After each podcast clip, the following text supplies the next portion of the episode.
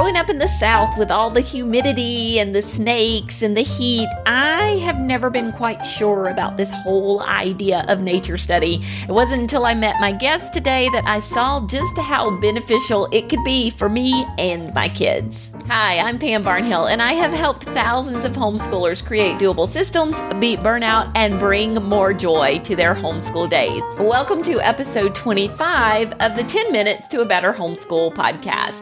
Well, on today's episode of the podcast, I'm joined by my very good friend, Cindy West. Cindy and I have been friends for a number of years, and she's talking all about one of her passions, which is how to make nature study the heart of your science curriculum, especially for elementary students, but even she has some tips for older students as well. So let's get right on with this interview. Cindy West is a homeschool mom of three who has a passion for teaching, and she has more than 20 years of experience under her belt. She writes about creative homeschooling on her blog, Our Journey Westward, and she is the author of a few books, including her Nature Explorer series. She also teaches nature based science classes in the No Sweat Nature Study membership. And she is also the host of the new No Sweat Nature Study podcast. Welcome to podcasting, Cindy, and welcome I to this podcast. yeah, I'm so glad to be with you. Thanks for having me. Oh, love, love having you on. So, if, if you guys don't know, Cindy is a really good friend of mine, and uh, we do a lot of things together. So, it's always lovely to have her join us.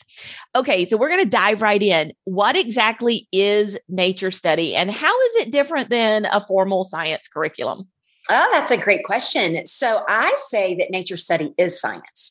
When you think of a formal nature study curriculum, you tend to think of a textbook, maybe something along the lines of a thematic study of um, the human body or chemistry or physical science or something like that.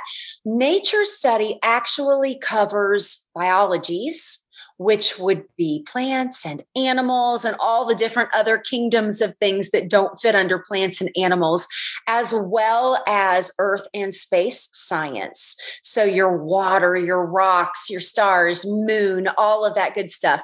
And um, I like to say that nature study is your science lab. So, hands on way to really learn all of those biologies and earth and space sciences. We have used it as our formal science for years and years and years. We have also used it as additions to formal sciences. So, depending on someone's uh, homeschool style, nature study can be just a fabulous way to get out of the house and breathe some fresh air and have the bonus of learning some scientific things, or it can go all the way as far as being what you use as science curriculum. So, what kind of skills can you learn in nature study that are important for science? Scientists use all kinds of skills that are inherent in nature study. Observation is key. Comparison is key. Those are big things that are part of the scientific method. Even going all the way through the scientific method is something that's pretty easy to do in nature study. So, the coolest thing about it is that just in the practice of nature study, those things happen and you don't even really have to work on them specifically or explain them in detail. It's just part of what nature study is. And surprisingly, those things are also on the higher order skills thinking ladder. If you don't know what that is, we have different ways that we think. Um, if you picture a ladder in your head, remembering stuff, knowing stuff, those are on the, the lower layers of the ladder. And then doing things like analyzing and comparing and taking information and using it in a practical way. Those are on the higher rungs. And those are really deep thinking skills that we want all of our children to be able to do. So without much effort, a parent can really work hard on all of those scientific and higher order thinking skills through nature study. I love it. Yeah. So Bloom's taxonomy is what Cindy's talking about there with moving up that ladder of thinking skills. So, you know, one of the things I love so much about using nature study as science, especially for elementary kids, is like they can see and touch and feel so much of it. You know, it's all right there. It's not you know, when you think about like my kids and I have been studying chemistry this year, they're in uh, middle school and high school, and so much of it is theoretical. And you, you talk about these things that you can't really touch and feel. And I love it so much, um, especially for elementary because you can really touch and feel it. But can older students even use nature study? They sure can. In fact, we're studying right at this very moment. We are doing a botany study and we are in a textbook and we are out in the field experiencing what we're reading in the textbook. So, just like with um, any high school lab that you would do, a lab is experimentation and uh, uh, having the opportunity to touch and feel and know something. That's what a lab inherently is. And that's what nature study offers, even in the high school eras areas. So um, let's think on a practical level. What we're studying in botany, we're beginning to learn about cankers on trees. Cankers are a, a way a tree reacts to um, either a fungus or a bacteria, a different type of virus, or even an injury.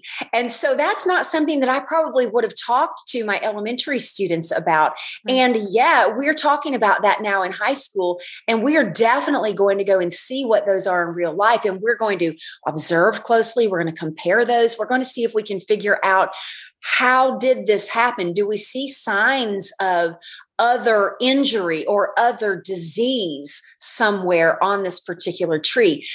It's amazing. It's amazing. And let me do add something else really quickly. Because our family did so much nature study through elementary and through middle school, I have found that my kids do not struggle with the upper level science concepts all the way through even things like chemistry because we have experienced so much of science in real life on nature walks and it transfers. And there have been many times that I've been able to say, you know, we don't really have to do that experiment that the textbook is asking us to do because we've actually already done that multiple times over on nature walks. So I mean it's it's just interconnected in ways that are almost hard to imagine. Okay, so you kind of answered my next question for me, and that's can nature study, if that's what you're doing in your elementary school, because it just sounds so wonderful and pleasant to do that kind of thing, can it prepare you for those upper level sciences? And you're saying that it totally can. Oh, for sure. A hundred percent. I've watched this happen now with three kids in our home. And it's not like we were nature study all day, every day. Some years we were nature study once a week. There were even occasions where we couldn't get to it once a week.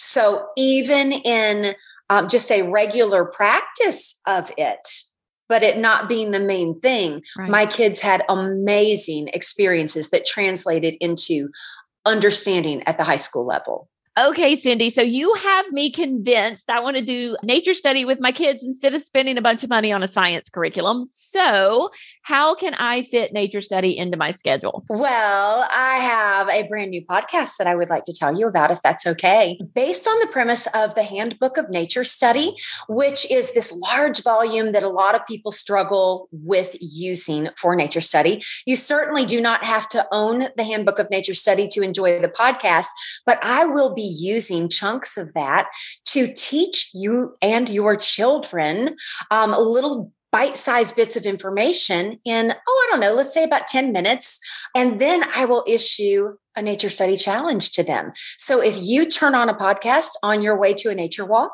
and bring along a nature notebook and maybe some colored pencils you will have what you need to get started in nature study. I love this so much. This is just the format that families need that you just lay it on your and speakers or pop it on your Bluetooth speaker at home and listen. And then you are ready for Miss Cindy to give you your challenge and go out. So my kids would have loved this. I think this is going to be such a blessing and a totally free podcast for families. Yeah. So yeah.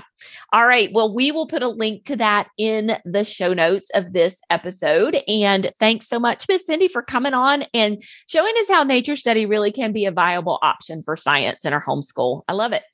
Yeah, thanks for having me. Happy nature exploring, everybody. All right. And there you have it. Now we have links to all of the resources that Cindy and I chatted about today, including her brand new No Sweat Nature Study podcast. So do go check that out. It's free, a wonderful resource for helping families get a little bit of nature study done. I hope you enjoyed this episode of the podcast. I'll be back next week to talk about some of my very favorite homeschooling books. Until then, keep on homeschooling.